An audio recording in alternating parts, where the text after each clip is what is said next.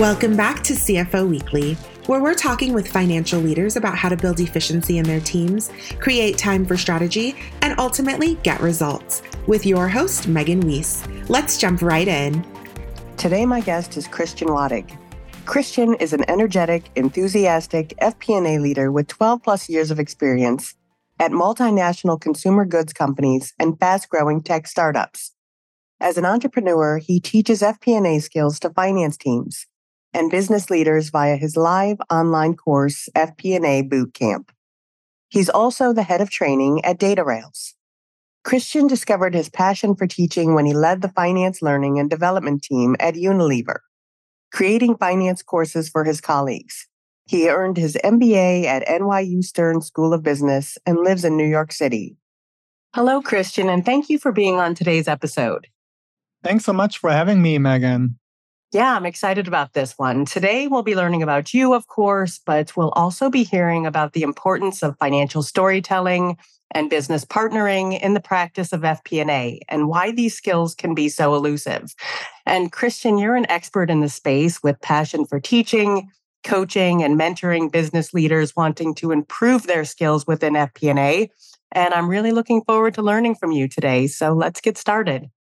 First, Excellent. and as always, let's start with you and your journey and how you got to where you are today. Sure. So, I the first half of my career, the first seven years was in consumer goods. Um, that's where, where I originally started. I started at Procter & Gamble in Switzerland. Originally, I'm from Germany. and That's where I grew up. Um, large multinational consumer goods company. Uh, but working there, I knew eventually I would want to end up in the US because my fiance at the time is from from the states and uh, you know so i i was you know already plotting a way of changing changing jobs and moving to the to the to the us and so after four years i thought the time is right i quit my job i came over here really without anything. You know, I didn't have much uh, furniture or, or, really possessions back then, so that, that that was fine. But I was incredibly lucky to get a role, you know, shortly after at Unilever. Unilever is another large consumer goods company. You may you may know them from brands like um, Magnum and Breyers and Dove. And I did a number of different FP&A roles there. Um, promoted a few times as well into leadership roles. And after my t- and uh, um, sometime um, uh, later, I, I, spent about seven years at Unilever. Then I took my MBA. and during during the MBA, I talked to people who worked in in tech and at fast growing companies. And what they told me is that decision making happens a lot faster than in these you know large traditional companies. And so I was really interested about that. And uh, yeah, that's where I ended up after my MBA. First, I worked at Squarespace, led the FP&A team there. It's a website builder company. Was super exciting because we went public while I was there. And uh, then I moved to DataRails, which is an FP&A software company. That's where I am now. And I have to say that what it told me is is true. You know, decision making is a lot faster when you're working at a at a smaller company, especially in tech where things are are changing very fast. Yeah. And yeah, I was I was I was happy with that decision because the faster things change, the more I was able to learn. And have you always had a passion for financial planning and analysis? Is that an area you've always known you wanted to get into? Yeah. So um, in undergrad, I realized that what's what what I what I really enjoy about FP&A and why I wanted to get into it is this combination of on the one hand puzzle solving essentially right? Uh, yeah. uh, digging into the numbers figuring out what the connections are th- figuring out okay what are the numbers really telling us? What's the story behind the numbers? That's one side of it the puzzle solving piece. And the other side is the uh, almost psychology piece, right? Taking that information, um, packaging it into a, in a way that people without a technical background understand it, and um, hopefully encouraging other leaders to take action on it, right? Because that's the ultimate goal is to uh, discover insights in the data that then result in the company, you know, making use of that and taking action on it. So I always enjoyed that it's this combination of um, getting into the numbers, doing analysis, but then also working closely with other teams, with people, and having that close partnership. Um, and uh, that's what interested me about FP&A, and you know that's why I, I stick with it for so long. And you made the move from being a finance leader to teaching finance leadership. So, what inspired that move? Yeah, so when um, when uh, when I first got promoted to a leadership role, I realized that what I enjoyed most is teaching and coaching my my direct reports. You know, I really enjoyed it when um, there was something that I knew that would make their life easier and that would help them, you know, work more efficiently have, and have have better results in in their careers. And uh, I was fortunate that Unilever offered me to lead the learning and development team there. You know, the finance learning and development team. I did it on the side um, while I was working in an FP&A role. And uh, there, I had the chance to create courses for my fellow finance colleagues. Unilever has a large finance team in North America. There are about 150 finance people. And I realized that I enjoy creating curriculum too. And so um, a few years later, I had the chance to take a course. So there's this startup called Maven. Um, they teach subject matter experts like me how to turn the knowledge into a live online course. And then they offer also the software and you know, you know make that happen. And they taught me how to design a, a course. And uh, the end result of that is FP&A Bootcamp. You know, my course where I teach finance teams and business leaders FP&A skills like financial storytelling, business partnering, forecasting. And yeah, I do that live over Zoom because I really enjoy the, the interaction with people and, you know, seeing how, how it helps them. Wow, that's really interesting. Um, Maven, huh? Yeah, they're great. I'm really happy I stumbled uh, uh, into that uh, about a year and a half ago. So today you're the head of FP&A training at Data Rails. So tell us what a day in your life looks like. Yeah, so I was fortunate to get the chance to move also closer to to training in my call it day job, right? So at, at, at Data Rails, I'm the head of FP&A training, and the role really has two aspects. The first one is training our clients on how to enhance and automate their FP&A process using the Data Rails software.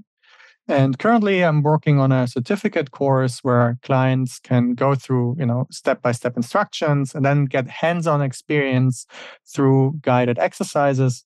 It's the first part.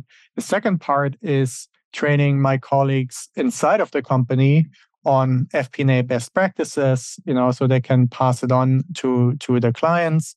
And what I what I why I'm really excited about this is that, you know, how I, I feel I have these different areas that uh, I've done for a long time that I'm really interested in. You know, FP&A, of course, uh, teaching, but then also process automation. You know, and helping people automate and getting out of manual work. And I feel like in this role, they're all those those circles overlap. You know, and and doing that is really rewarding for me, and it's also a great um, synergy with the work that I'm doing on my own company. You know, for for FP&A Bootcamp.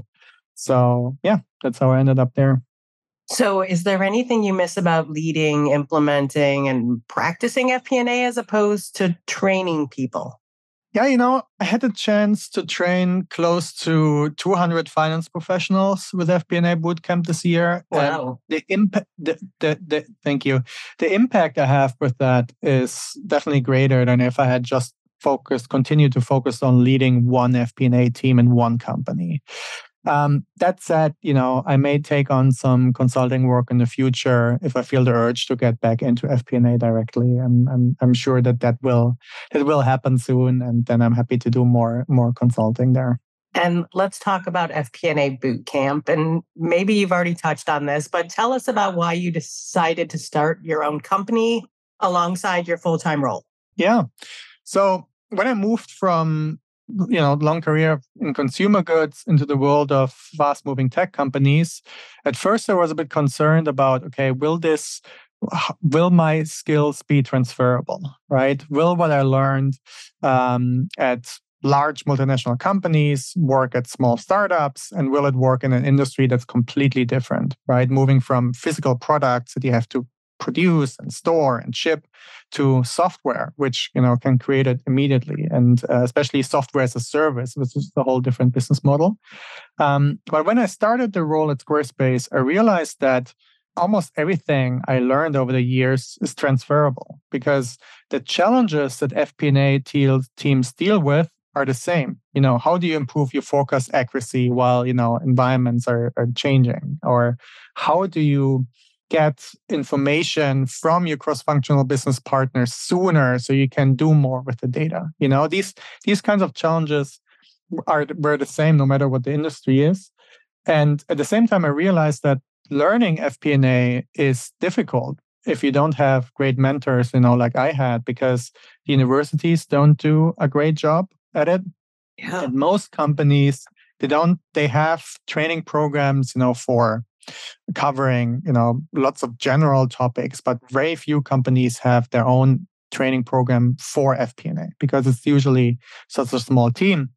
And so i thought oh wow there really seems to be a, a gap in the market and it's something that i enjoy uh, doing you know teaching fp&a and so why not go out and, and create a company and uh, a, a course around that? And who's your ideal client and how do they find you? Yeah so going into this i my original assumption before i you know started doing it was that probably most people would be um, junior financial analysts at large companies but actually about 70% of my students are senior managers directors and above at small companies. And they take the course because they don't know what they don't know right? And you you can't Google that. You you um because FP&A is such a broad field, touches so many different aspects, both on the technical side and on the soft skill side. And they take the course to see what how other companies are approaching the things that they're approaching, and maybe also what are some best practices, and um, how they find me. So I'm fortunate that actually my my website ranks pretty high on Google and also the maven platform brings a lot of people. I'm almost not spending anything on on ads um, but i am posting frequently on linkedin you know because um, it's also important to me that i share some of what i learned free of charge because not everyone can afford or not everyone has a company that has a learning and development budget that, that pays for the course.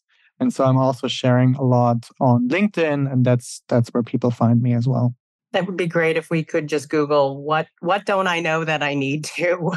Maybe yeah, someday. Right. right. Um, so, what's the first thing you teach your clients about FP&A? Yeah, so I always start. I always start with teaching them how to separate real insights from raw data because to me that's really at the heart of any FP&A role. You know, it doesn't matter what your focus is. And the importance of separating insights from di- from raw data continues to grow, especially in these times, because finance teams develop their digital capabilities, they get better tools, they have more access to real time data, and they need to learn how to manage that and how to not drown in data.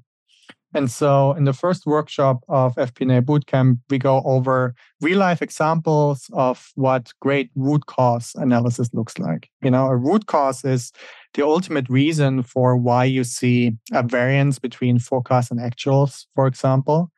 And we talk about how you know that you've done enough digging to understand what's the story behind the numbers and how to get there. Yeah, that's great. I imagine a lot of people do drown in an ocean of data. Yeah. So much available these days. Yes. Yes. So, what are the essential skills of financial planning and analysis? What what is it that a good FP&A expert possesses? Yeah, so I group financial planning and analysis skills into four areas. The first one is financial storytelling. So that's that's telling a story of the business by identifying insights, making clear recommendations, which then helps with strategy settings and and and highlighting changes in trends and metrics before it uh, results before, before while you can still do something right early enough. That's financial storytelling. The other, the second aspect, the second grouping of skills is business partnering, right? Because um, so much of what we so much of the impact that uh, a finance professional or finance leader has depends on others taking action on, on what we're recommending, right? So I have an entire workshop focused on how do you get a seat at the table where decisions are made? How do you build your relationships with your business partners? And how do you do things like managing budgets without being seen as the the budget police, right? Who always says no to everything. And we also touch a bit about influencing and and and that brings it all together. The third aspect is financial modeling.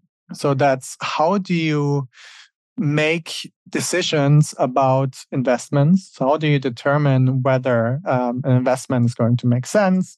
You look at different types of financial models. When do you use which model?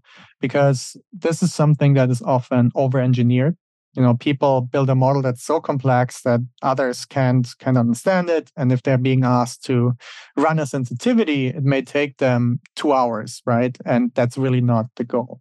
So i focus on building financial models that are uh, optimized for fast iteration. So you can stay on top of things and ideally give a response in the middle of a meeting.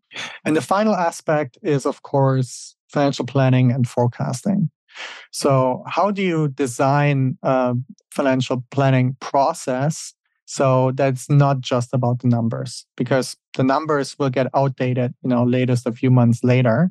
So, it's about how do you create the process to get people to take a step back to really reevaluate are our strategies working? How do we translate them to action plans? And then how do we measure those action plans? And how do we do that in a way that we can learn something from from the differences there and we also talk about forecasting techniques and a bit about machine learning as well, because that's um, that's one of the big aspects there.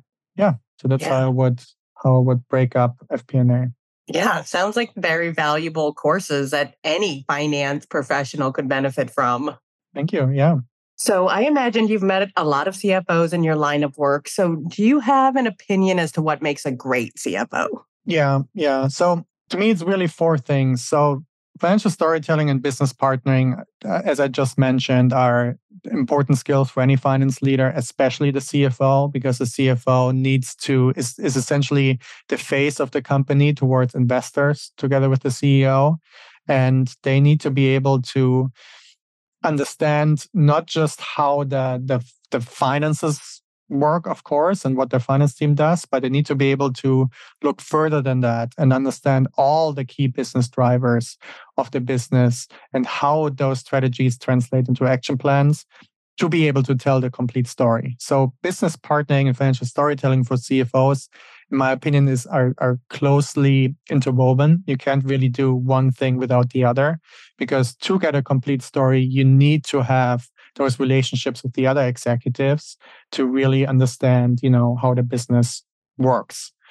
And on top of that, process is incredibly important for, for C- CFOs to focus on because change is a constant in today's environment. And great CFOs, in my opinion, need to lead it. They need to be in front of it. So they're not always playing catching up with what the competition does.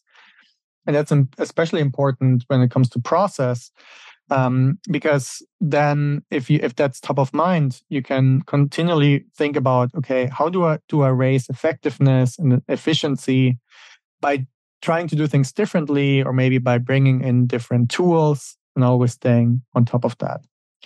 And related to process i would i would move, put financial controls underneath that.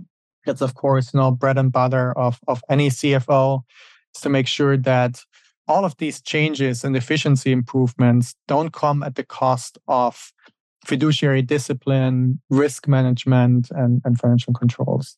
And the final aspect is leadership, right? So successful CFOs need to be inspiring leaders. The finance team looks up to them, but uh, really the entire company should see them as um, as an inspiring leader. That they need to have their people's back, help them remove blockers, and at the same time being crystal clear about expectations, goals, and the direction everyone is heading in.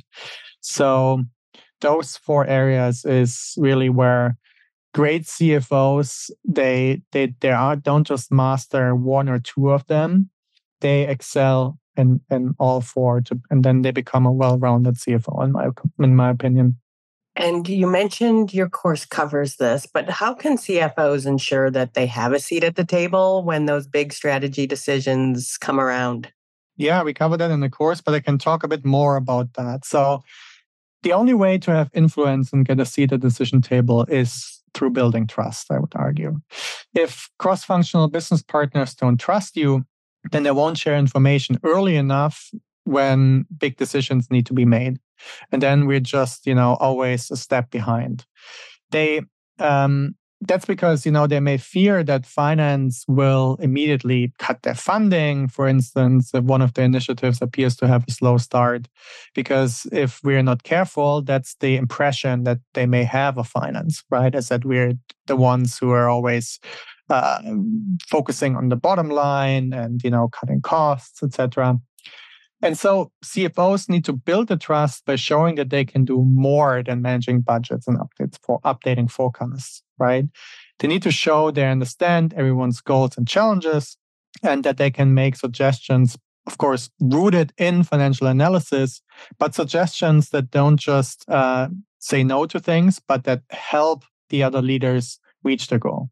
And then once trust is achieved, there's this flywheel of effective business partnering. So trust leads to improved relationships with cross functional leaders. That in turn results in more collaboration and information sharing. And then CFOs can use that information to make concrete recommendations about how to help the company reach their goal. And that then has brings positive change, which will bring more trust, which then makes the whole flywheel turn faster. So that's a framework we explore more deeply in the course as well. Yeah. And the most important thing with all of that is that the starting point to getting a seat at the decision table is trust. You know, that's where where people need to focus on first to to make anything happen. And we touched on this a bit with all of the data available and um, boiling the ocean, but but how can CFOs or finance lead, leads avoid getting bogged down in the numbers? Yeah, that's something that can happen easily nowadays as, as more and more data becomes available. And so, really, finance leaders need to become masters at filtering, essentially. And to do that, it's it's really important to remember to take a step back because things there's always fires to to to to focus on. There's always things that appear urgent but if we always go after all the next urgent thing then we may never really step back and look at okay does it even make sense what we're looking at? And if cfos finance teams do that they'll then also realize that we shouldn't just focus on financial metrics that have a dollar sign attached, right? Um, we also need to look at non financial metrics, operational metrics, because they can often be a leading indicator. So, a metric that tells us something about the future of the business. You know, for example, our um, the number of calls to our support hotline may tell us something about quality issues in the product that maybe don't yet show up as a dip in revenue but might in the future. And doing that i know it may sound like okay now they need to look at even more numbers but by doing that it can free up some some space to step back more and to evaluate more because we can spot issues because before they become fires and ad- address them early on. And what advice do you give on FP&A reporting?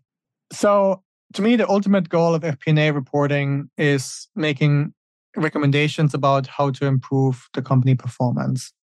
And I touched on this already a little bit, but the difference between best in class and mediocre FP&A reporting really comes down to great reporting surfaces real insights, and mediocre reporting merely highlights data points, right? And a real insight identifies the root cause. And I can actually give, I'm happy to share uh, a rule of thumb that I use and that I, that I teach to help people know when they found a real insight, a real root cause, um, and when they know, okay, now I have it, now I can stop digging.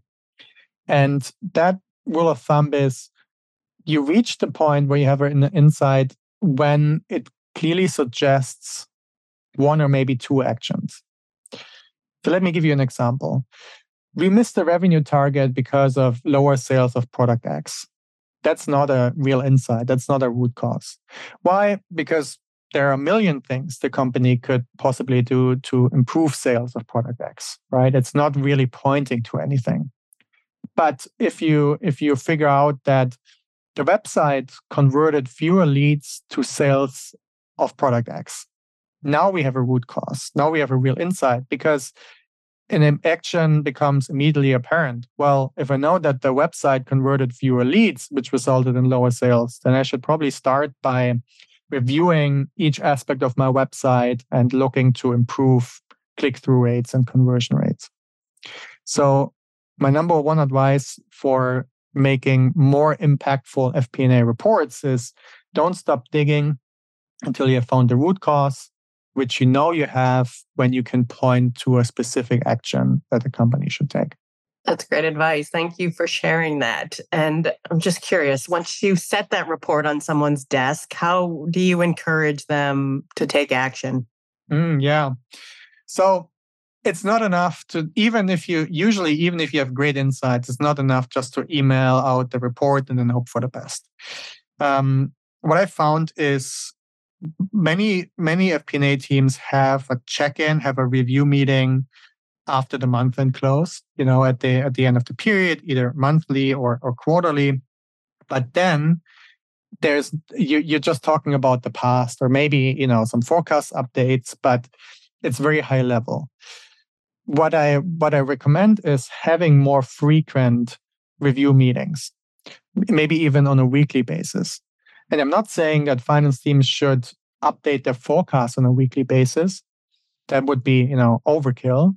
But what people can do is mathematically calculate, you know, how are we tracking for the month? You're not really doing much. You're just setting up a formula and then meeting with the team and discussing, okay, here here's how we're tracking from a financials point of view. Now what does this mean? What does that mean to the business?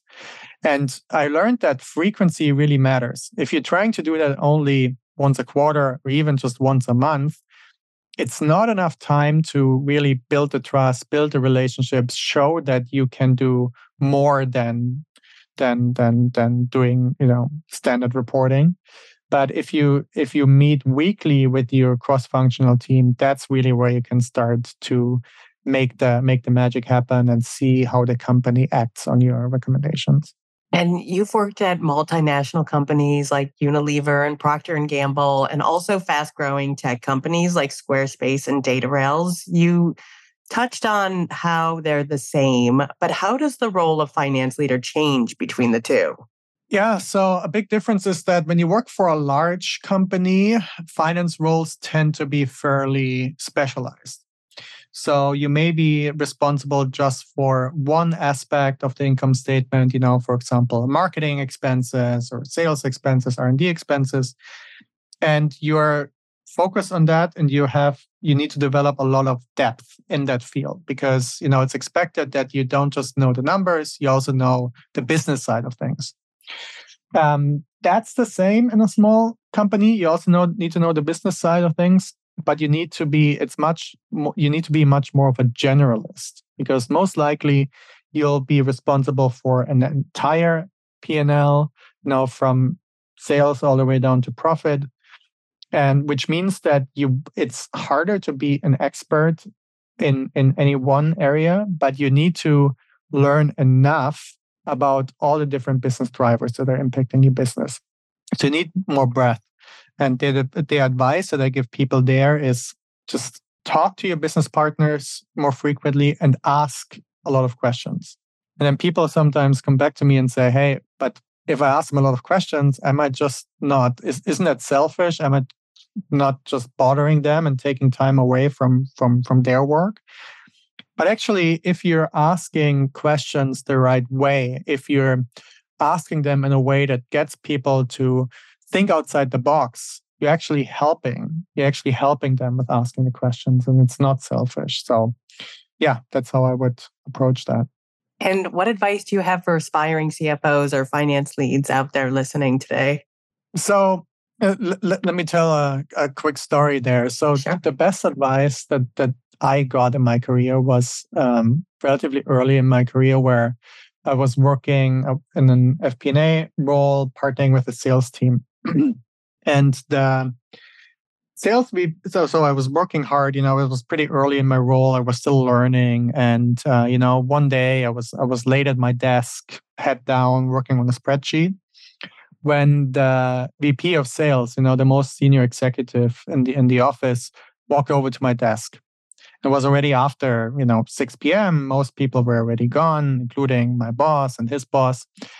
And I was a bit concerned when he started to walk over to me because he, um, it, I, I, was concerned it would means that I forgot to send him something. He needs it urgently, and I, I may not know how to get it done quickly because everyone else had already left the office. And uh, so he walked over to my desk when he was there, I immediately noticed, you know, it, it, it, wasn't anything like that. He was super nice. He asked about how I'm doing. And he said, Look, I know you're working very hard, but understand that it's a process. Whenever you step out of your outside of your comfort zone, your comfort zone grows. And it didn't fully register with me at first. You know, it took some time for for it to sink in, for, for me really to think it through. But what he was talking about is growth mindset, right? The idea that when you do things that seem very challenging, you know, like presenting ocean of numbers in front of people who know them better than me, um, it seems challenging at first, but once you keep doing it, all of a sudden you get comfortable doing it. Your comfort zone grows, and you have more capacity doing things, you know, that you that you felt uh, impossible before. And that stuck with me over the years. And that's something that I keep getting back to. Something that was really helpful when I was promoted into more senior roles, and something that, you know, I would also give as advice to people who are uh, about to take on their first CFO role or, or senior leadership role is that just take it step by step uh, don't be shy about going out there and, and doing things that you've never done before because that's how your comfort zone grows. Yeah, great advice. Thank you. So, lastly, as an FP&A expert, what's keeping you up at night these days? Yeah, so right now, of course, you know, there's there's a lot of uh, concern out there about the recession and what a broader recession, what the impact may have on everyone's business. And um, what keeps me up at night about that is that it may some companies may make the decision to slow down skill acquisition in corporate finance, right? Or maybe slash their learning and development budgets. And I hope that finance leaders realize that many of the challenges they're facing aren't unique, you know, especially in a, in a, in, in, in a downturn. And other finance teams also struggle with them, you know, like declining forecast accuracy when the speed of change increases lower cross-functional cooperation because department leaders fear budget cuts or even risk of burnout because a reduced workforce has to struggle through avoidable manual work.